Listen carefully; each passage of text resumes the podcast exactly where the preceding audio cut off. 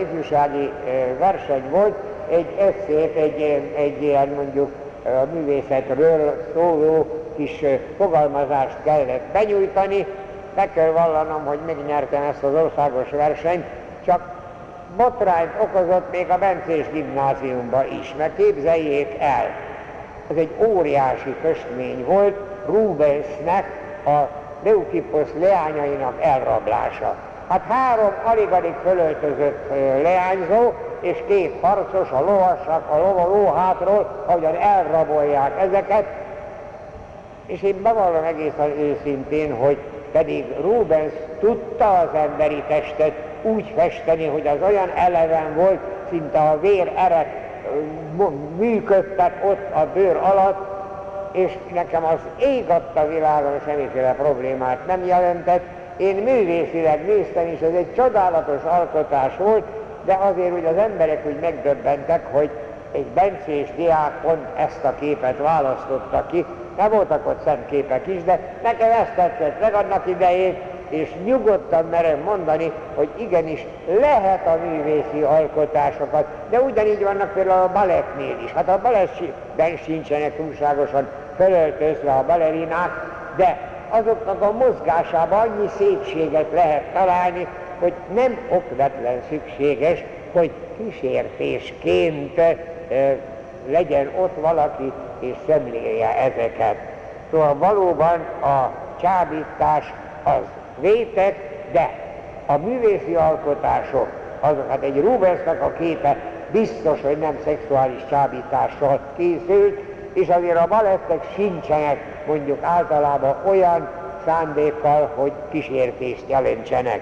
Tehát nem kell mindenképpen ilyesmivel foglalkozunk, bár nagyon-nagyon fontos, hogy világosan lássuk, manapság az irodalomban, a színházi életben, a sajtóban, a filmekben nagyon-nagyon sokszor éppen az ilyen kísértése, tehát a szexuális vágyakra való buzdítás beletesznek szándékosan azért, hogy az szenzáció legyen, az ismertebb legyen.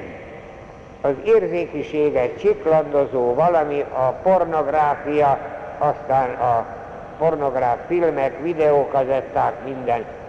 Nagyon-nagyon fontos arra gondolni, hogy én szintén gyóntatózékből tudom, hogy amikor a televízión vagy az interneten kifejezetten ezeket keresi valaki.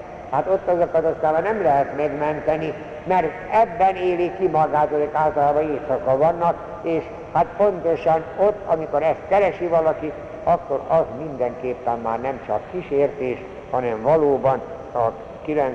parancsolat elleni bűn.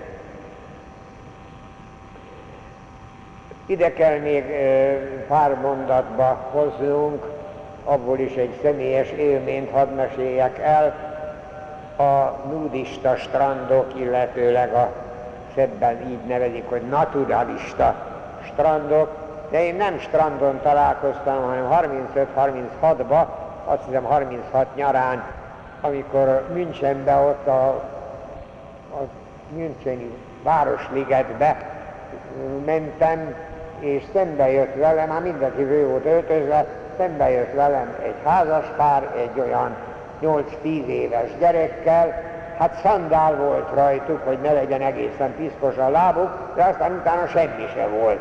De ez egy olyan sajátosság volt, hogy mindenki nézte őket, ők ott vonultak, sétáltak, hát szóval ebben is már nem túlságosan lehet menteni, hogy ez olyan természetes valami, ezt meg kell szokni, és hát nem szabad különösebb mesterséges prüdériával a dolgokhoz közeledni.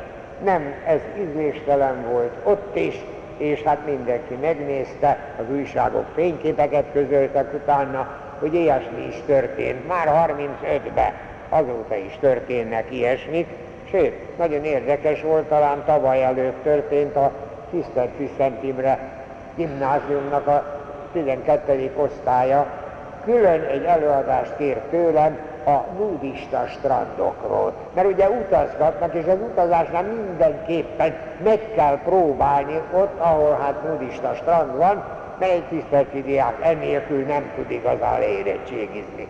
Szóval nagyon-nagyon beleestünk ebbe.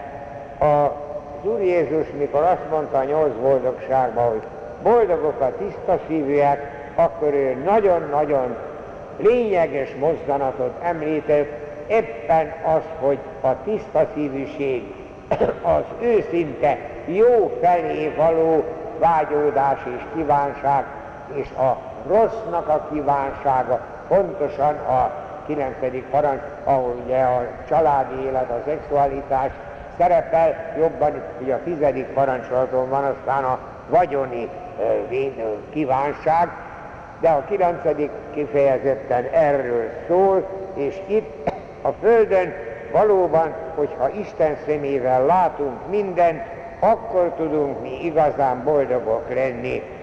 Itt való, egy született diszkréció, egy született szemérmesség, hogy a gyermekbe belenevelt szemérmesség. Az életnek vannak olyan intimitásai, intim, intim mozzanatai, intim részei, hogy az nem a nagyvilághoz tartozik, és ott mindenképpen a hívő léleknek kényesnek kell lennie. Még egyszer hangoztatok, a kísértés még nem bűn, de a kísértést keresni már veszedelmes, és a kísértésnek mindjárt a kezdet kezdetét kell ellentállni, sőt a lehető legjobb a közömbösségre ráállni, hogy ténylegesen védve legyen az emberi élet ezzel a, a vétekkel kapcsolatban.